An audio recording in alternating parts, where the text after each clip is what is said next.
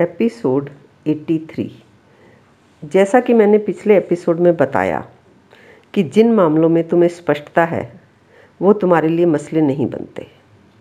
उनको सीधा सीधा छोड़ा जा सकता है। लेकिन जो मसले इस तरह के होते हैं, जैसे सफ़ाई का मसला, मेहमानों को ट्रीट करने का मसला, बच्चों को कितना डांटा जाए, पढ़ाई के लिए कितना ज़ोर दिया जाए आउटिंग कितनी की जाए किसी को टाइम देने का मामला, किसी को मिलने मिलाने का मामला है। कॉन्फ्लिक्ट्स अक्सर इन मामलों में ही होते हैं। अगर बच्चे को हॉस्टल भेजना हो और इसमें दोनों पार्टनर की राय अलग अलग हो तो ये मसला बनता है। इसमें तुम स्पष्टता से गलत सही तय नहीं कर सकते। ये ज़िंदगी के मसले होते हैं और तुम कुछ भी तय नहीं कर पाते इन मामलों में।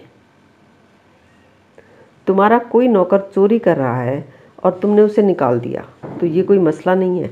ये कोई भी नहीं चाहता कि नौकर चोरी करे तो भी उसे रखा जाए।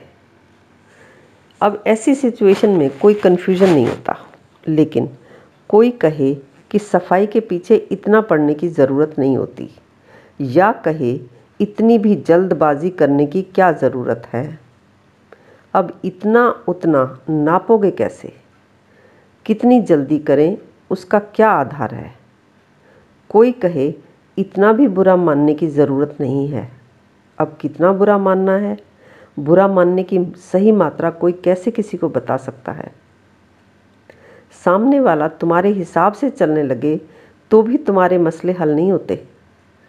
फिर तुम कहते हो कि इंसान को इतना भी दूसरे के हिसाब से नहीं चलना चाहिए।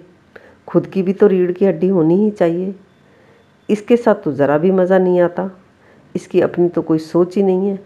बस ये तो दूसरों की हाँ में हाँ मिलाता रहता है। और अगर वो अपनी बात स्ट्रांगली कहे तो तुम कहोगे कि ये तो बस अपनी ही अपनी चलाता रहता है।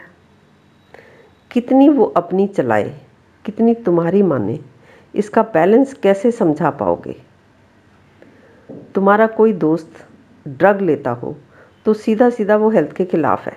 पर सवाल है कि अगर वो लेट आता हो मूवी जाने के लिए या कहीं भी जाने के लिए, या तुम्हारे पैसे टाइम से नहीं चुकाता हो, या ज़रा ज़रा सी बात पे चिल्लाने लगता हो, या किसी भी बात पर हर्ट होता हो, या बिल पे करते समय जानबूझकर इधर उधर खिसक जाता हो तो वो मसले बन जाते हैं।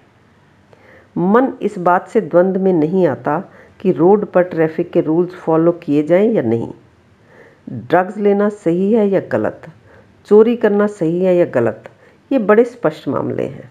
पर अगर कोई दोस्त बिज़नेस में टैक्स की चोरी या कोई और फ्रॉड कर रहा है तो और तुम चाहो कि उस दोस्त को तुम समझा दो कि ये, वो ये गलत कर रहा है तो ये तुम्हारे लिए असंभव ही है। हर काम के अपने परिणाम हैं और दूसरा उसकी चॉइस कर सकता है। तुम बस ये चूज़ कर सकते हो कि तुम उसके साथ रहो या ना रहो। तकलीफ़ और झंझट तब होता है जब तुम दूसरे को गलत सिद्ध करना चाहते हो, पर कर नहीं पाते हो। तुम्हारे मन की यही मूल समस्या है। जब तुम्हें लगता है कि तुम सही हो, पर तुम खुद को सही सिद्ध नहीं कर पा रहे हो।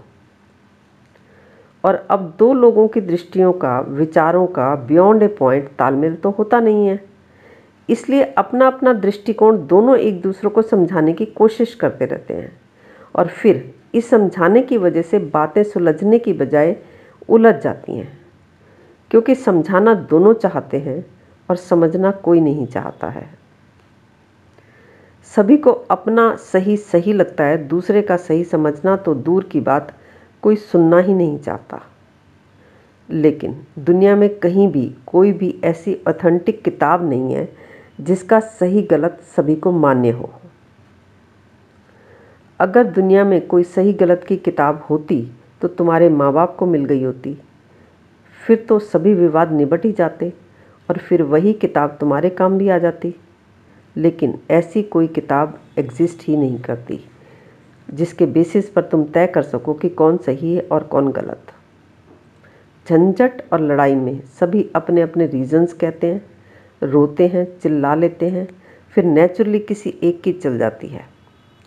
और कभी किसी की चल जाती है और कभी किसी की। यही हो रहा है हर संबंध में।